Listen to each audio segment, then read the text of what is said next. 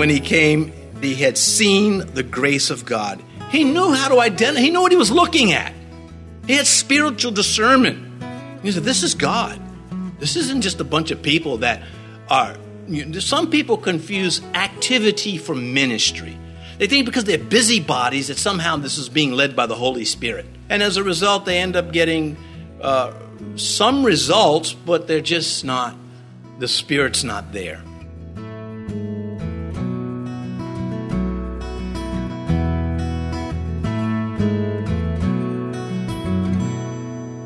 This is Cross Reference Radio with our pastor and teacher, Rick Gaston. Rick is the pastor of Calvary Chapel, Mechanicsville. Pastor Rick is currently teaching through the book of Acts. Please stay with us after today's message to hear more information about Cross Reference Radio, specifically how you can get a free copy of this teaching. Antioch is the title of Pastor Rick's message, and today he'll be teaching in Acts chapter 11 the Holy Spirit is in control of everything that is taking place here, just like He, we know He is in control of everything in our lives if we yield to Him. He is present for it all. That's why we read in Proverbs and we make, you know, we put it on t shirts and coffee mugs and refrigerators. Lean not on your own understanding, but in all your ways acknowledge the Lord, because He is sovereign. And part of His being God includes that he is ubiquitous. He can be everywhere, and he is everywhere at the same time. The world doesn't know this. In fact, as we go through the Old Testament, we know that they localize their gods. Well, he's the God of the hills, and he's the God of the valley, and he and, so this, this is crazy. This is not God. And today, there we there are people just as ignorant, and I don't mean that uh, as an intended insult, just a fact. They're ignorant of the revelation of God uh, to man. Well, they arrive here uh, at Antioch, and they decided to begin as a matter of policy to reach out to the non Jewish people. And this has not happened before. Again, Peter was sent, yes, but it seems that that had been it. This is on a, a larger scale. Evidently, they were inspired by Peter's experience at Caesarea. And perhaps even they finally got word of what God told Saul, Acts chapter 9. But the Lord said to him, to Ananias, who was going to go to Saul, Go, for he is a chosen vessel of mine to bear my name before Gentiles, kings, and the children of Israel. Now, a devout Jew may have listened to that and said, well, he's just going to bear the name of Yahweh to them, but doesn't mean he's going to lead them into Christ. He wouldn't just think that way. It took time, it was very difficult. And this is not to say that they were somehow uh, less sensitive, less loving than us.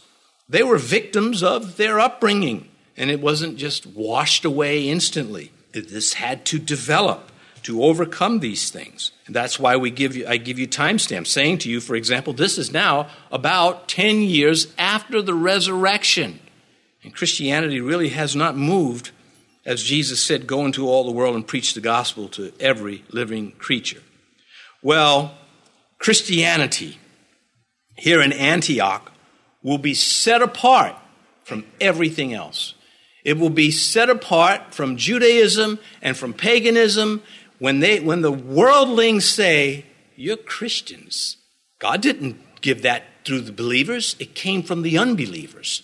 You're Christians and it's stuck. It's suitable. It's right. And in that sense, it does come from God. We'll open that up when we get to verse 26. Here, they are preaching the Lord Jesus, these Cypriots and Cyrenians.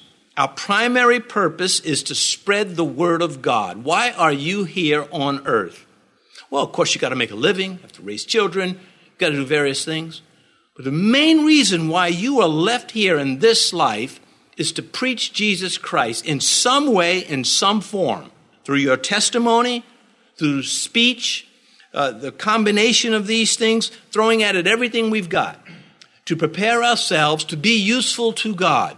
Now, there may be times when you just don't feel it, it's not happening. Well, that's going to be the case with Saul the Apostles while, while he's in Tarsus in Cilicia. But while he's there, he's preaching, he is working. There is much evidence in history that there were Christians in this area, and during the time of Saul, uh, who became Paul. But he's going to be used on a grander scale in a little while, faithful with the little things. It can take a long time and a lot of pain. It's a lot of pain to be used by God. This uh, preaching of the Lord, it was to bring what God says to man to man. God has already revealed it in His Word. He has said it to mankind.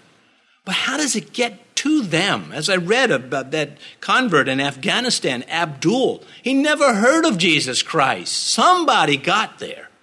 We look at uh, some maybe uh, uh, participant in a pagan religion and we sneer at them. Oh man, they're here.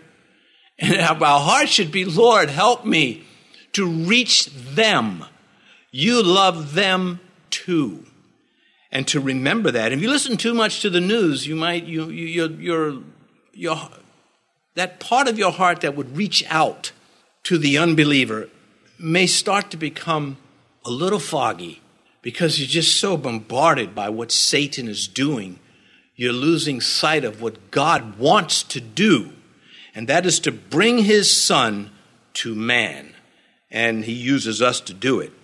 They're preaching the Lord Jesus to these uh, Gentiles, overcoming opposition. Now, some feel that these were not Gentiles, that they were speaking, these were Jews under the Grecian culture, speaking to other Jews in the Grecian culture.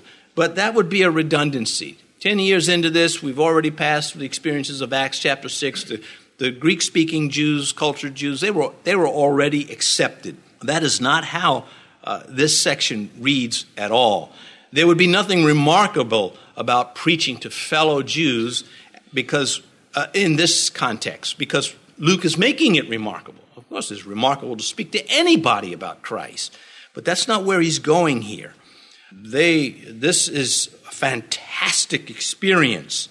These are far-sighted believers, likely men and women, doing their part the, the Cyprians and the Cyrenians, the Jewish Christians, taking the first major step into the Gentile world. Not to take away from Peter what Peter did. It wouldn't happen without what Peter did in Caesarea, but it's happening.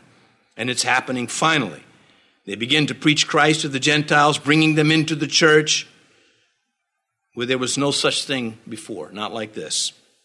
It was then, as it is now, all about who God is, who truly is God. Is he who man says that he is, or is he who God says that he is? And what evidences do you have? And what is, what is one to do with their life after they discover who God is? These are the pressing questions for them in Antioch and for us to this very day. Who is God? What are we to do with that? What did, what did Saul the apostle say? When the Lord met him on the road to Damascus. Who are you, Lord? What do you want me to do for you? That simplifies it. Verse 21 And the hand of the Lord was with them, and a great multitude believed and turned to the Lord. The hand of the Lord is the hand of Jesus Christ. And he uses our hands to pull it off, to, to make this happen. In Mark's gospel, we read and they went out and preached everywhere, the Lord working with them and confirming the word through the accompanying signs. Amen. Well, again, at that point, they were just going out to the Gentiles, but they were doing it nonetheless, um, to the Jews, pardon me. And a Jewish soul is just as important as a Gentile soul, and vice versa. Now we're seeing it spread, and a great number believed and turned to the Lord. The Gentiles were hungry for the truth. Many of them were sick of the made up gods, the, the things that Zeus fighting against this one, arguing with that one, and, and Mercury and all this nonsense. The spread of Christianity, excuse me, let's pause for a minute. That'll help when they make the radio, message radio, when they help the message going, okay, forget it. Good night. Can I have an interpreter? Somebody, anybody here speak American? All right, back to this. The spread of Christianity in Acts is pronounced and it is deliberate. Luke is, the whole purpose is documenting this. Oh, Theophilus, of all that Jesus began both to do and to teach, well, here it is. This is how it happened. And Theophilus, if it is a single person, which I believe it is, he's reading this stuff and he's devouring it. evidently a person of means. And Theophilus gets this, and more than likely, Luke probably has an original copy or two. I, you know, you would you would think somebody said, "This is so good, we've got to publish this." We have it preserved for us. That the majority text of manuscripts that we have are called the majority text because there's so many of them, and there's so many of them because they were that good, they were that important. So they kept copying uh, keeping them in circulation. Some would fade, you know, get lost. They would just keep producing them. Whereas there are other manuscripts where there are not that many. They are evidently not as good. Uh, I believe that. That is my understanding. Coming back to verse 21, and a great number believed and turned to the Lord. Verse 22. Then news of these things came to the ears of the church in Jerusalem, and they sent out Barnabas to go as far as Antioch. Well, this news is received in Jerusalem. Jerusalem's got issues. At the end of this, hopefully, if we have time, I'll, I'll, I'll, mention what churches I would not want to attend in the book in the New Testament. There are churches I just would not want to belong to, and then there are churches I would love to have to have belonged to, and I'll, I'll mention some of them in, in a little bit. But uh, at this point, news gets to Jerusalem, and I'm sure many of them received it well. Great, the gospel is spreading but troubles on the horizon. We'll get that in Acts 15 to, to prove that point. But mark the wisdom of the choice to send Barnabas. Of all the believers in Jerusalem, Barnabas is singled out.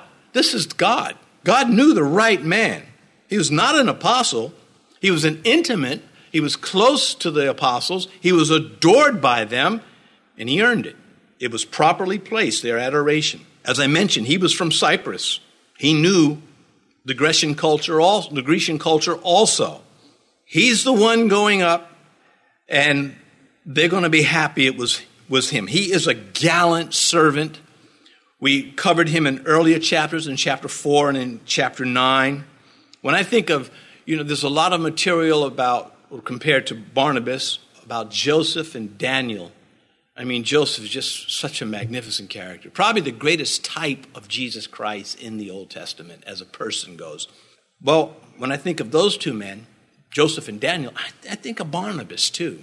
He was just that caliber of a devout believer. Not that others weren't, but he, he was in that group. In verse 23, when he came, he had seen the grace of God, he was glad and encouraged them all that with purpose of heart they should continue with the Lord. Well, we know he has this gift of encouragement.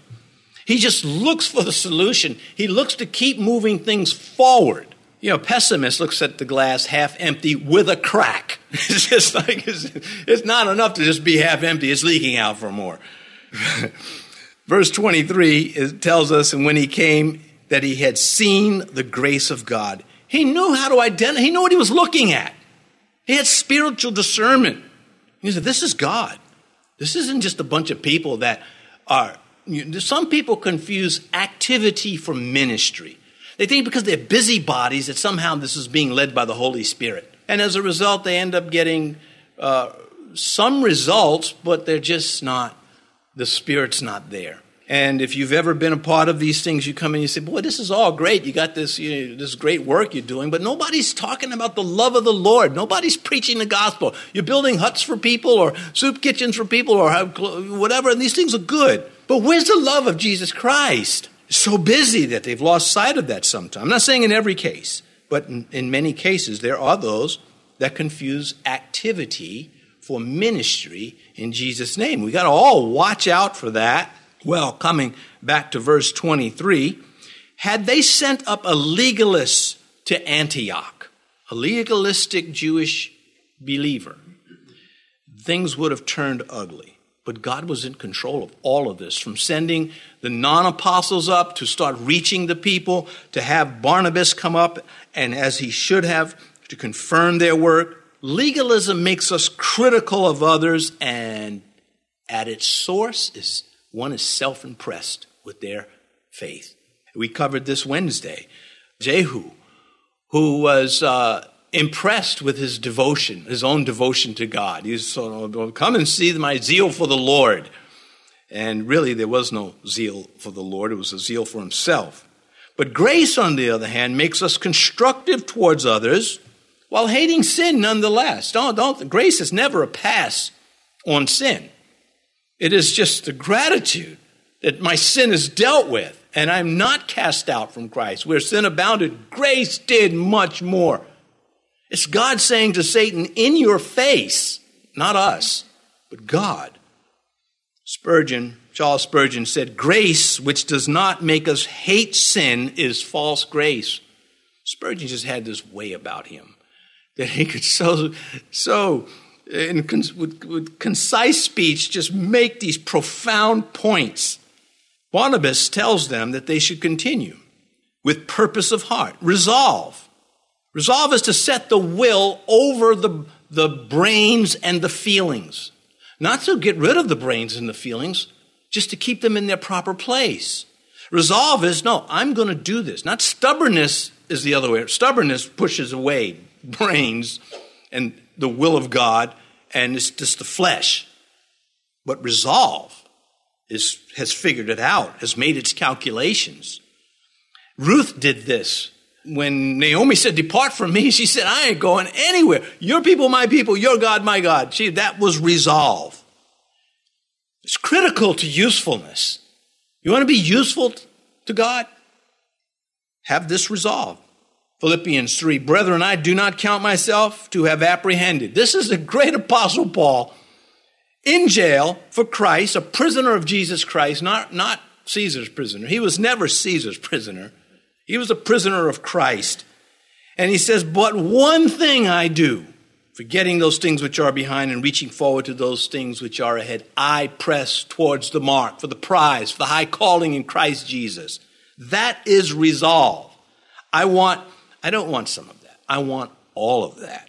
Daniel said, said of Daniel, Daniel purposed in his heart that he would not defile himself with the portion of the king's delicacies, nor with wine which, which he drank. And so there we see uh, resolve, and Daniel purposed in his heart not to give in. Everybody else was drinking these things, everyone else was eating these things. Daniel said, We're not going to just give in to this.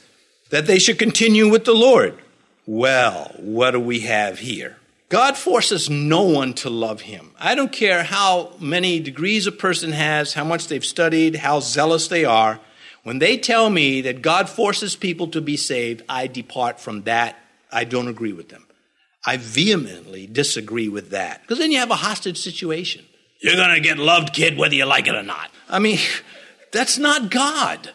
It's not the New Testament, and not even the Old Testament. And this goes against a lot of people. Well, I'm saved, always saved. And they think that, you're just repeating something they read instead of what the scripture is saying. Romans 11 22. If you continue in his goodness, otherwise you also will be cast out. What part of that is confusing? Well, you have to bring somebody in that has to give you a human doctrine, and then it gets very confusing. I'm not intimidated by this. I love it. I love that God treats me. He says, listen, you will be with me in heaven if that's what you want. Well, yeah, I want it. But Lord, what if I mess it up? Where sin abounded, grace did much more. You will be kept by the power of God as long as you want. I think that's very fair. I think, in fact, God is a perfect gentleman. We read about, uh, as our definition of gentleman, right? We read about him in the book of Acts. I stand at the door and I'll kick it down. No, he doesn't do that. I'll stand at the door and I'll huff and I'll puff. No, he stands at the door and he knocks. He's not rude. He's not, doesn't force himself in. This is his church. He's knocking on the door to his church. He is Lord of the harvest. He is Lord of the church. And he knocks. He wants to be invited in. He wants people to willfully open the door for him. These illustrations abound in the New Testament and the Old Testament. Colossians chapter 1. Now I know this ruffles a lot of feathers because you've been listening to people that have just been saying it and it feels good to the flesh. But what does the Bible say?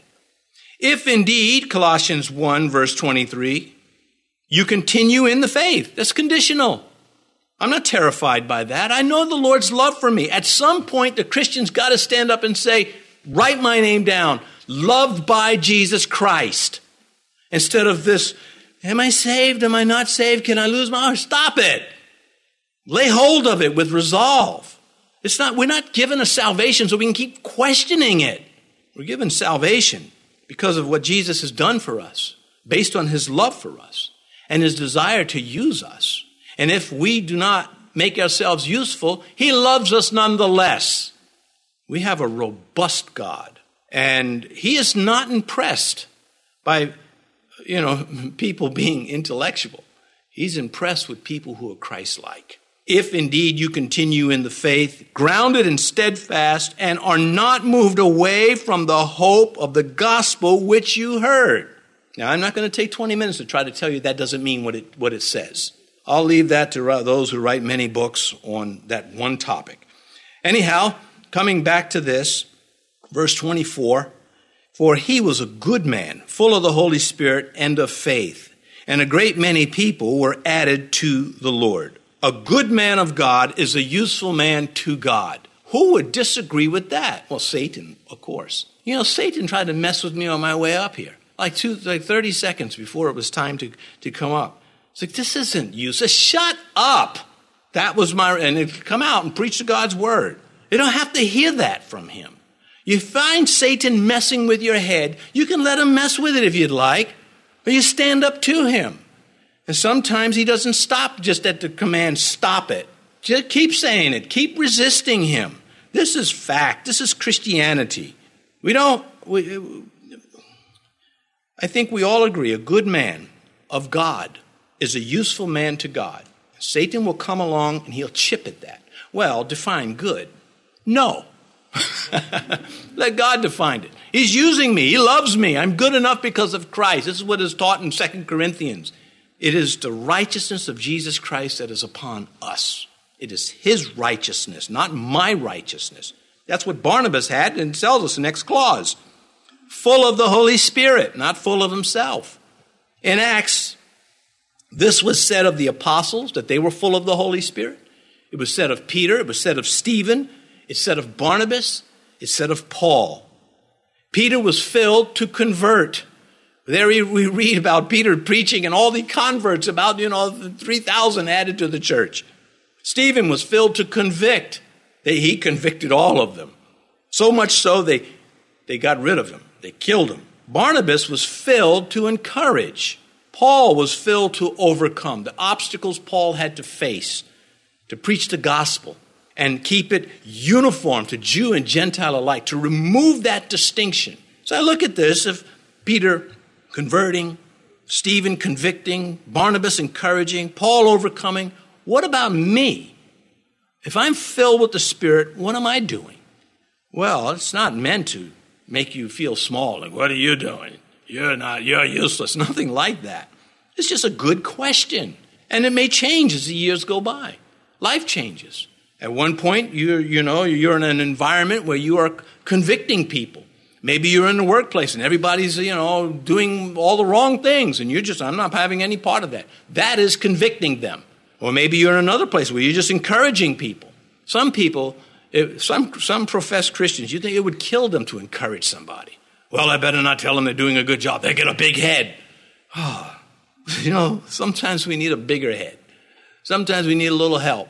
Sometimes it's okay to tell somebody you are actually doing a wonderful job. In fact, we should try it after service at the greeting line. Everybody, wonderful job, Pastor. Every single, knocked it out of the park again. You're so good, it's getting boring. No, wait, let's strike that. Let's not go too far. Anyway, of course. it's okay to encourage people. It, but long as don't make it fake, though. I mean, if, if, if your kid loses, you know, in a, a, a, track race, he's running, he comes in last. Don't say, "Good job, Johnny! You got out there on the field. That was that's awful. You probably need to take a bowling." Let's not break down. Then nobody's going to trust you. You know, my mom would do that. No, it was so wonderful. I could get an F on, on a test. Oh, it was wonderful. At least it wasn't a G. Oh, mom, good night.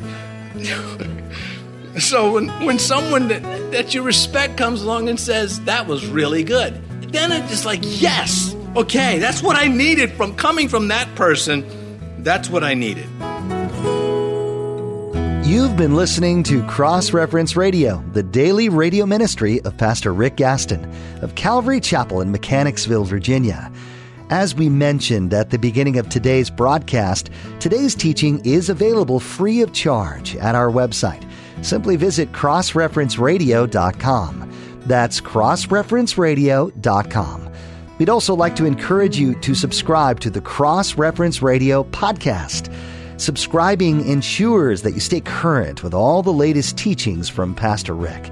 You can subscribe at crossreferenceradio.com or simply search for Cross Reference Radio in your favorite podcast app. Tune in next time as Pastor Rick continues teaching through the book of Acts, right here on Cross Reference Radio.